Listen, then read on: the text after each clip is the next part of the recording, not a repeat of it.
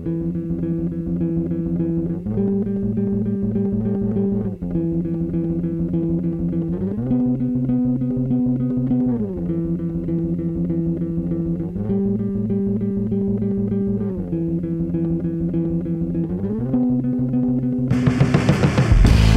is Winning Slowly, taking a long view on technology, religion, ethics, and art. I'm Chris Krycho in the middle of a long, long summer, people. And I'm Stephen Carradini recording in a closet because of a long, long summer. Long year. Uh, long everything, yeah. This has been a long decade already, and we're literally only six months into it. That's, yeah, this is going to go down in history books. And hey, we're going to talk about a book of history today. It's true. It's called Dark Matters on the Surveillance of Blackness by Simone Browne. And it deals with surveillance and blackness. And like you might think, wow, that's just tautological, but there's a lot of books that don't actually cover what's in their title. It's true. And this one does. And it's very important to note, even before we really get into the meat of this, that this is an academic book written for academics. Yep. It is specifically focused on using one methodology that is not generally used in surveillance studies, critical theory slash critical race theory, to get people in surveillance theory or surveillance studies to look at things a different way. So this book Mhm. assumes that you know about surveillance studies and that you are willing and interested, or at least willing to be convinced, that critical race theory has something to say about surveillance studies. Right. So if immediately you're like, I that's a lot of thing going over my head. Indeed. We're going to do our best to help with that. We're gonna do our best. But we, we only have two half an hour episodes, so we're not going to cover, uh, like, there's a lot here. Yeah. yeah. So that's the caveat in advance that this book is important in terms of doing a certain type of academic work Mhm. to try to make a particular type of line of thought of surveillance studies look at things in a slightly different way. And, you know, you can read it along and you don't have to know everything about surveillance studies or critical race theory, but knowing Yep. about them both helps. It does. I do know about both of these things. And Chris did not know about surveillance studies. I knew the field existed and I have read some in it. I have not read nearly as much in the space. So I'm much I am deeply less familiar. Yeah, and it is by no means my expertise either, but I have read more of it than Chris. yeah. And it is a setup for the book. This is basically the whole first chapter is what we're explaining right now is how surveillance studies works, how critical race theory works, and the reason that you would want critical race theory to be a part of surveillance studies. So, broadly speaking, surveillance studies is the study of uh, not just technological, but at this point, primarily technological surveillance of anyone by anyone else. And generally, it is looking at authority, surveilling people who are not in authority. But surveillance studies itself is actually much larger than that. There are a bunch of different kinds of things that get tackled under surveillance studies. And they include a couple framings and terms that I found particularly interesting and, and helpful and illuminating. She actually has a lovely section on the idea of the panopticon, which is a fairly central image in surveillance studies. And I, I use the word image there advisedly this image from 18th century philosopher Jeremy Bentham of a means of surveilling an entire prison or other similar to be observed population and controlling it through that observation. A panopticon is a thing where you can see everything, where you have some people in the center of a tower in Bentham's original framing who can look down and see everything happening around it. Pan, everything, opticon, a place where you see things. And as well, the original idea of the panopticon had mechanics in place to prevent the observers from being observed, so that even if they weren't there, you had to assume they were there. And people have employed mechanics like these so far as they could in various contexts. And certainly people have thought of ways to employ that in digital contexts today. But as she notes, surveillance studies also looks at ways that people engage in what you might call counter surveillance, surveilling the would be surveillors, in self surveillance related to some of the ideas around self measurement and otherwise opting into forms of being tracked that are, again, are especially common in the digital era, and so on. And this was some of the stuff I was unfamiliar with.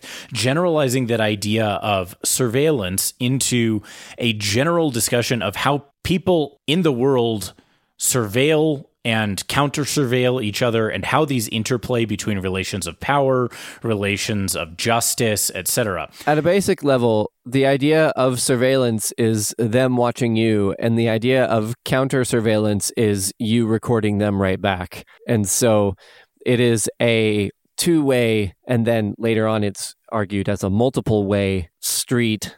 It's a it's a way of thinking about the world and the way of thinking about how relationships of control but also responsibility work.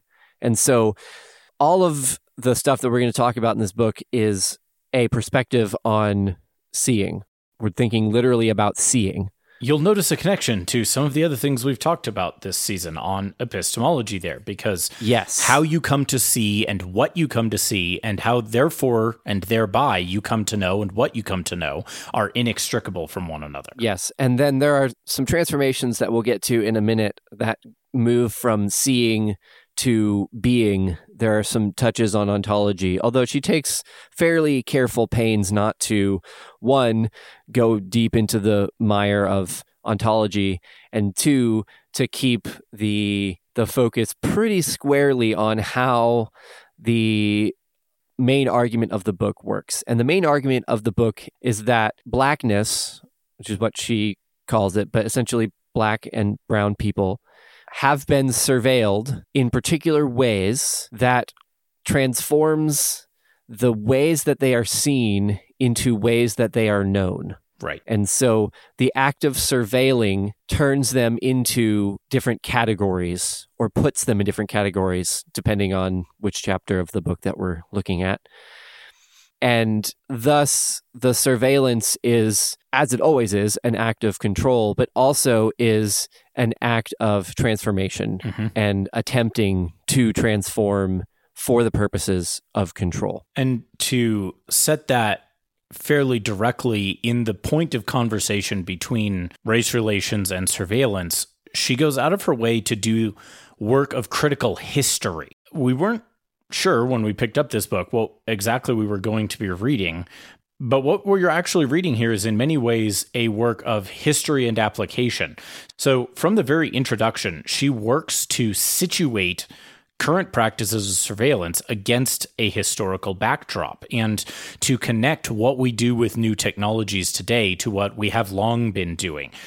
So, on page eight, she writes, Rather than seeing surveillance as something inaugurated by new technologies, such as automated facial recognition or unmanned autonomous vehicles or drones, to see it as ongoing is to insist that we factor in how racism and anti blackness undergird and sustain the intersecting surveillances of our present order.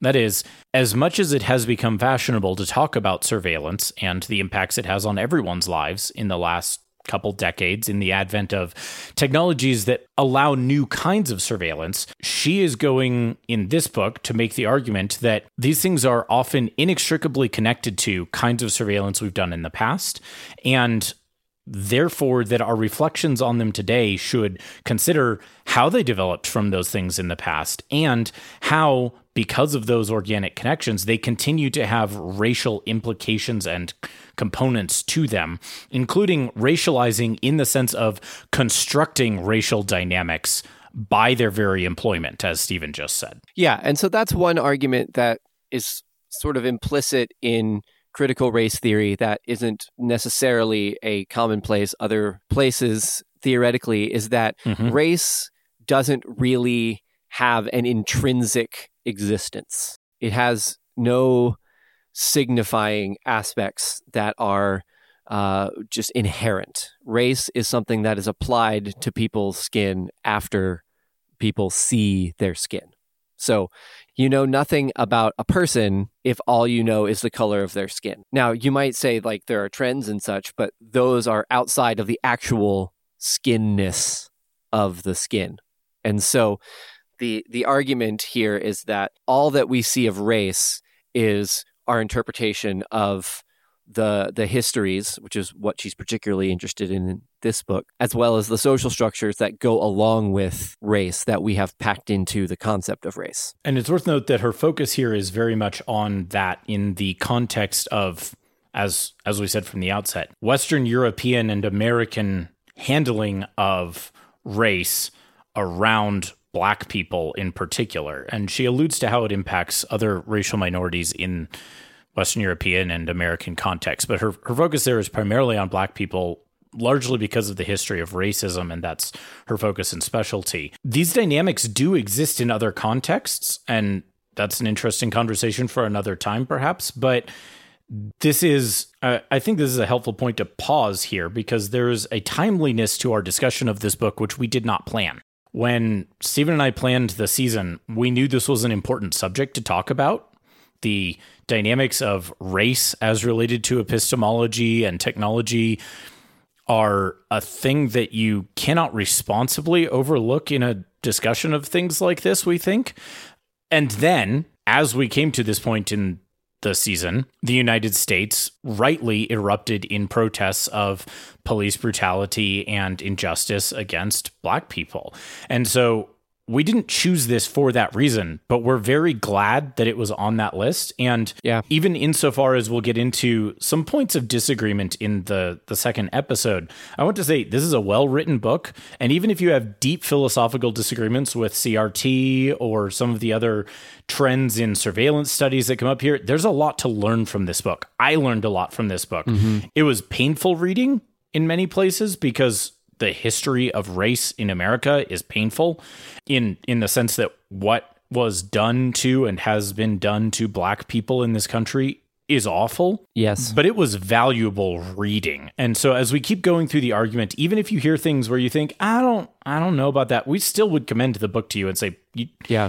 You'd learn a lot from reading it. It's hard reading and you should do that hard work. Yeah. One of the things that uh, I benefited from in grad school is that I had to read a lot of things that I disagreed with. And one of the things that you you do is you have to formulate a stance towards this stuff that you disagree with. Mm-hmm. And you can either just reject it wholesale, you can take what you can get from it and sort of dismiss the rest.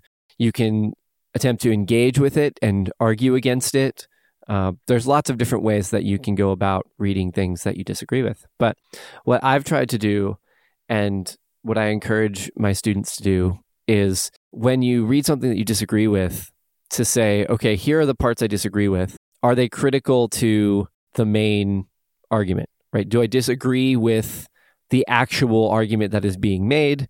Do I disagree with the presuppositions? Do I disagree with the examples? What do I actually disagree with? And that that is clarifying in that there are some things about critical race theory, the presuppositions of which we just disagree with as a right. epistemological stance. And we'll talk about that in the second episode. But there are also a bunch of things in its presuppositions that were like, yeah, that's that's true. Like that's just Yep. That's a presupposition that you can and should hold, probably. So even if you say, like, okay, like, this is what I disagree with, that doesn't disregard the rest of the things that are good. And sometimes, even if you disagree with something at the beginning, you can be convinced that oh, maybe I was wrong. And that's right. something that I've We call this learning. It's really good. that's that's a bit snarky there, Chris. it's it's a hard process. it yes, it is. I snark a little because it is easy when and it is easy especially in politicized moments to treat conflict of ideas as inherently zero sum and to treat yeah. it as a thing where oh you say something I disagree with so I must attack you and resist you rather than saying as a starting point what if I were wrong and you were right what would that mean what falls out of that. Yeah. And maybe you're still wrong, but maybe I still learned some things by doing that work of engaging seriously with what you say. And I can yeah. I can learn, I can change my mind. Maybe I change my mind to be even more strongly opposed to your point of view in the end. But engaging seriously is valuable and produces learning. And I also think that part of the the problem of of competing ideas is literally the framing of competing ideas. If you yeah. look at it the way that I was talking about uh, one of the frames that I was talking about a minute ago, if you start with the presuppositions like, all right, here's the parts of it that we agree with, and then here are some other things that I I don't know if I agree with. Let's see if I agree with those or not. You're moving it from this is a person who's my enemy, this is an idea that's my enemy, to okay, so this is a person, or in this case with the book, this is a set of ideas that I kind of broadly agree with in some ways. Like, let's look at the things that I don't know if I agree with and go from there. And so we make this aside not to say, like, you should become a critical race theorist because, like, that's not what we're doing, but to say that in terms of thinking about epistemology, which is literally what this podcast season is about, we see critical race theory as a way of knowing. It's an epistemology. And mm-hmm. whether we like it or not, it is just as valid as any of the other ones we've studied, be it postmodernism or whatever else the or whatever else we'll be studying. Um, I almost gave away what the next book's going to be.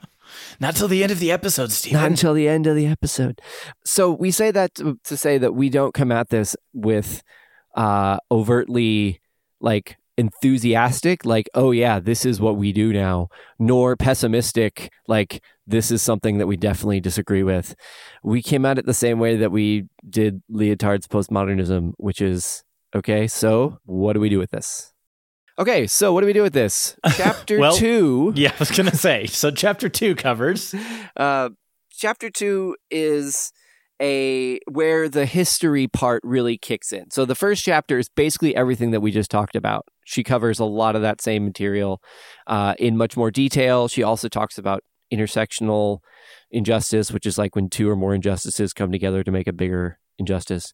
She talks about black feminism. She talks about how those things act together to get us to where we are. Uh, so, chapter two is about the idea of the Book of Negroes, which is an actual book, interestingly, which was a historical place where black people in pre Civil War America were able to essentially argue their way into freedom.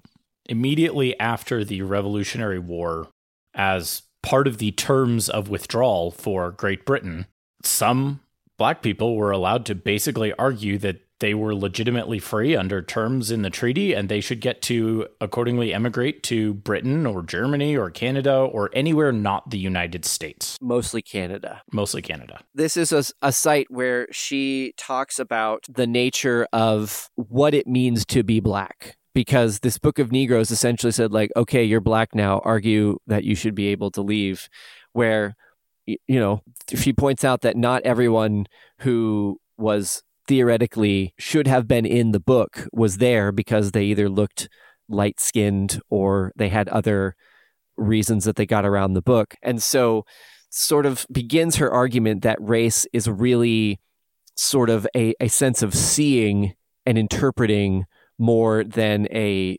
distinct structure. And particularly arguing that you are able to move, to have freedom, to essentially leave the surveillance or to be put back and, and continue to be surveilled is part and parcel of creating race, right? So the idea of race is the idea of surveillance in that you can't be racialized, which is a word she used, without being surveilled. She gives two interesting examples historically here. One, the aforementioned pass out of the newly formed United States as the progenitor of the system of passports for international travel in general. And she doesn't argue that it is the sole progenitor, which would be incorrect, and she's a more careful historian than that, but she shows that this kind of freedom of travel and identification as you travel has these deep connected roots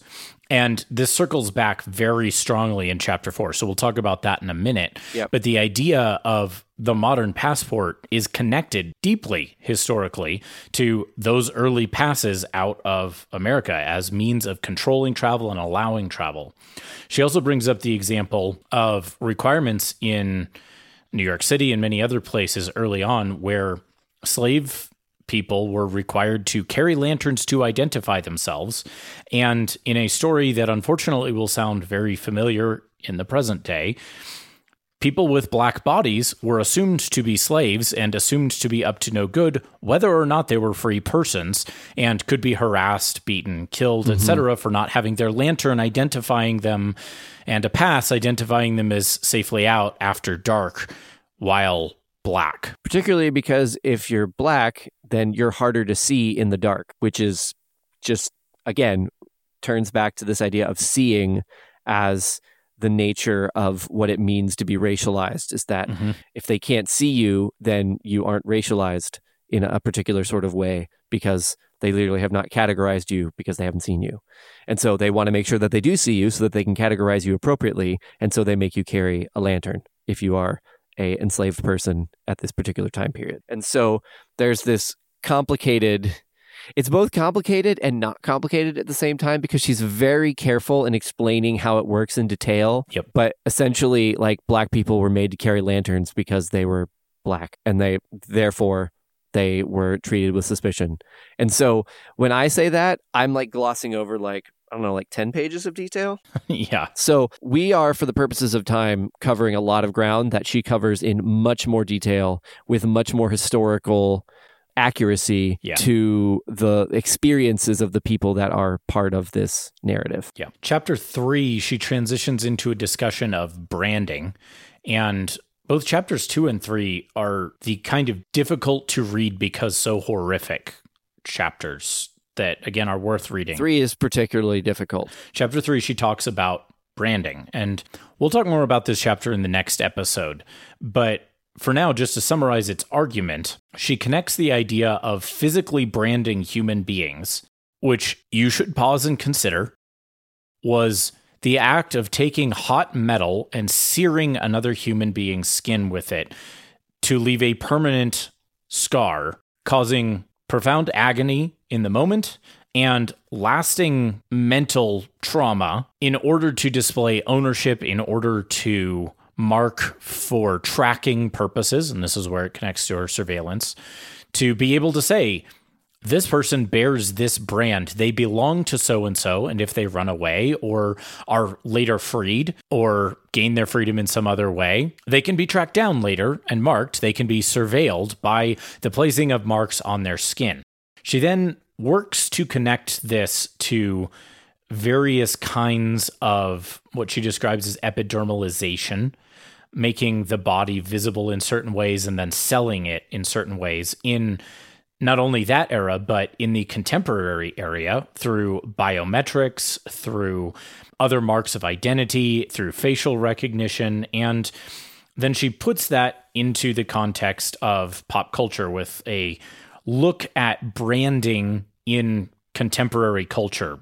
She zooms in and looks at Will Smith, in particular, the actor, looks at the roles he plays, specifically in the three movies Enemy of the State, I Robot, and Men in Black, and then turns at the end of the chapter to a couple of other pieces of contemporary art coming out of the black critical art tradition to comment on branding and marketing and contemporary use of imagery in those ways, including imagery of branding. There's a very striking image of a black man with a Nike brand on his head.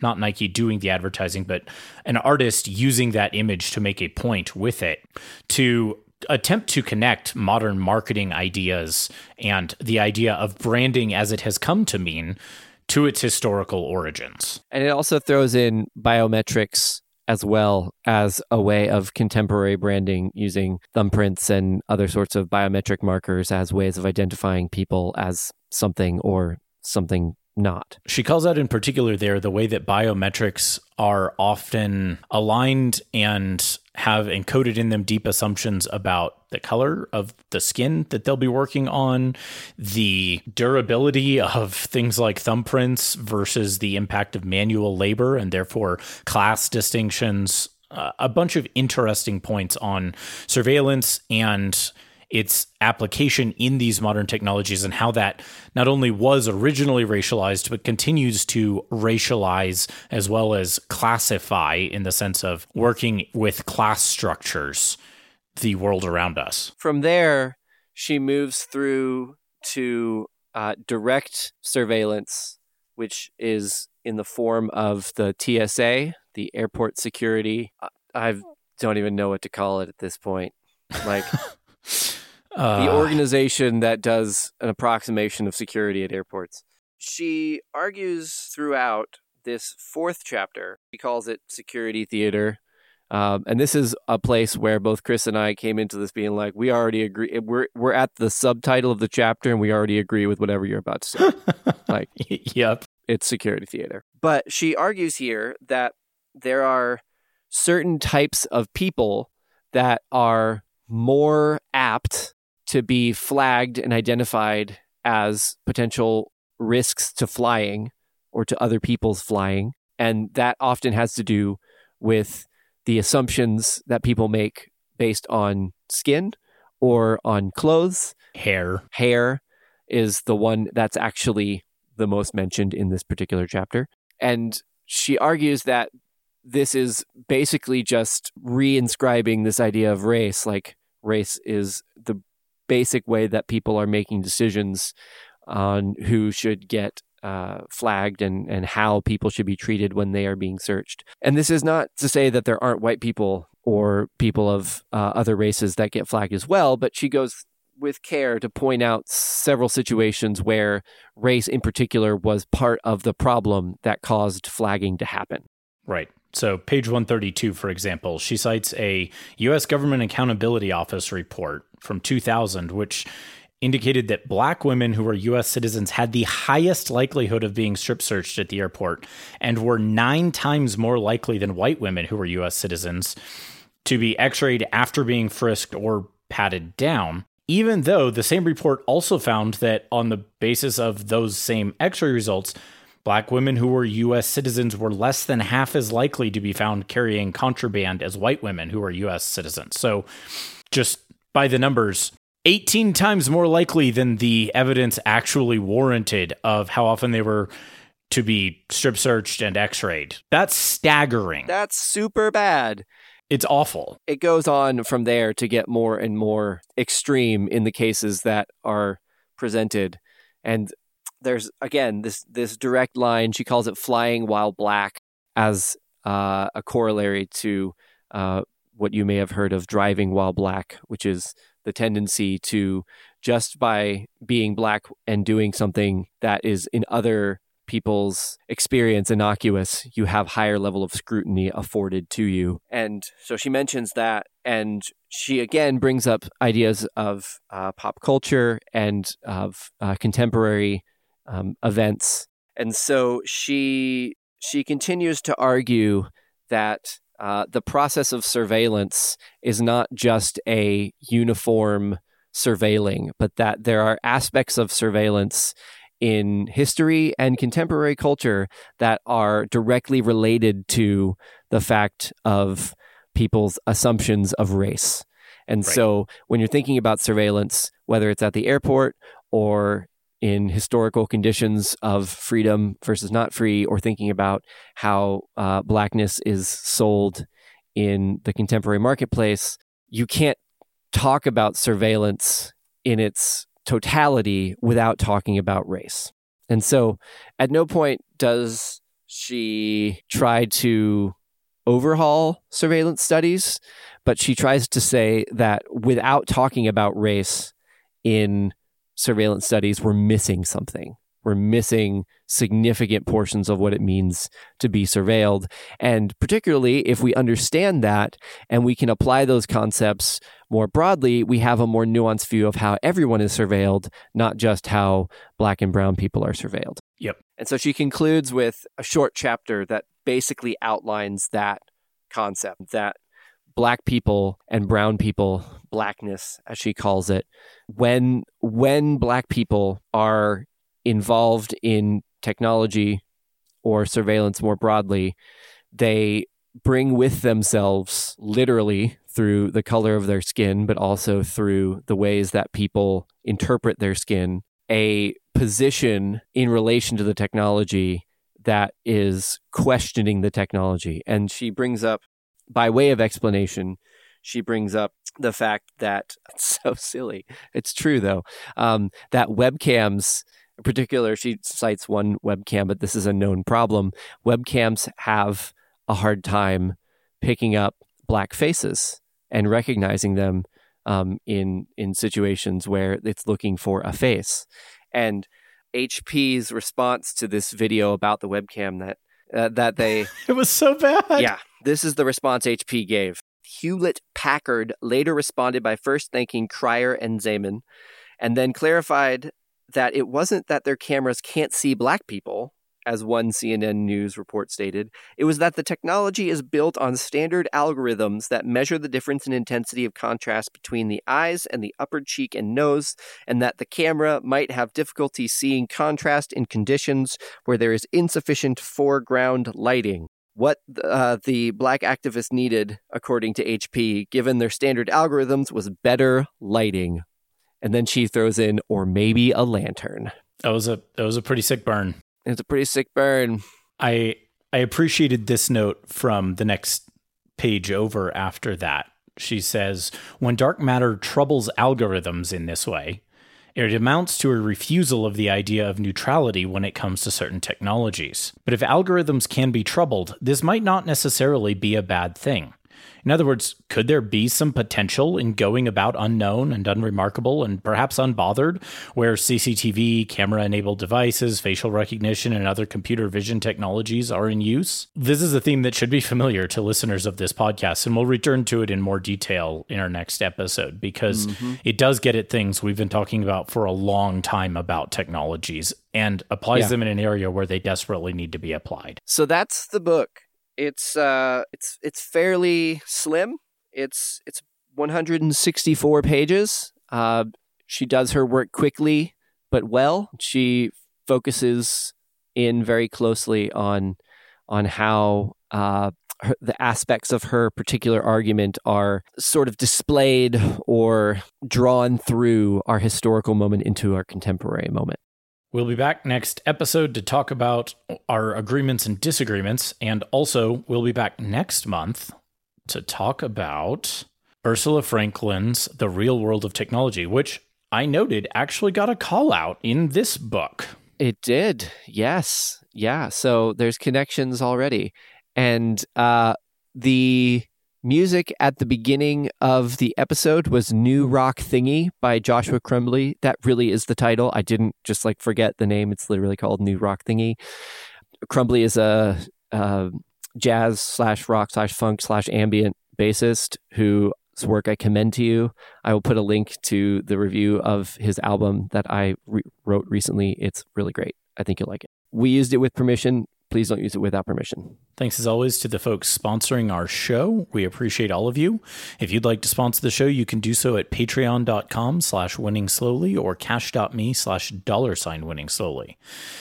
And of course, if you have thoughts about this or any other episode, you can always send us an email at hello at winningslowly.org, reach out to us on Patreon, or you can send us a note on Twitter at Winning Slowly or on Facebook at Winning Slowly Podcast.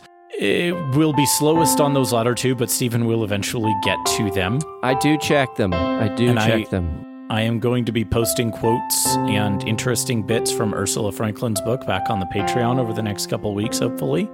Until next time, thanks, thanks for listening. for listening.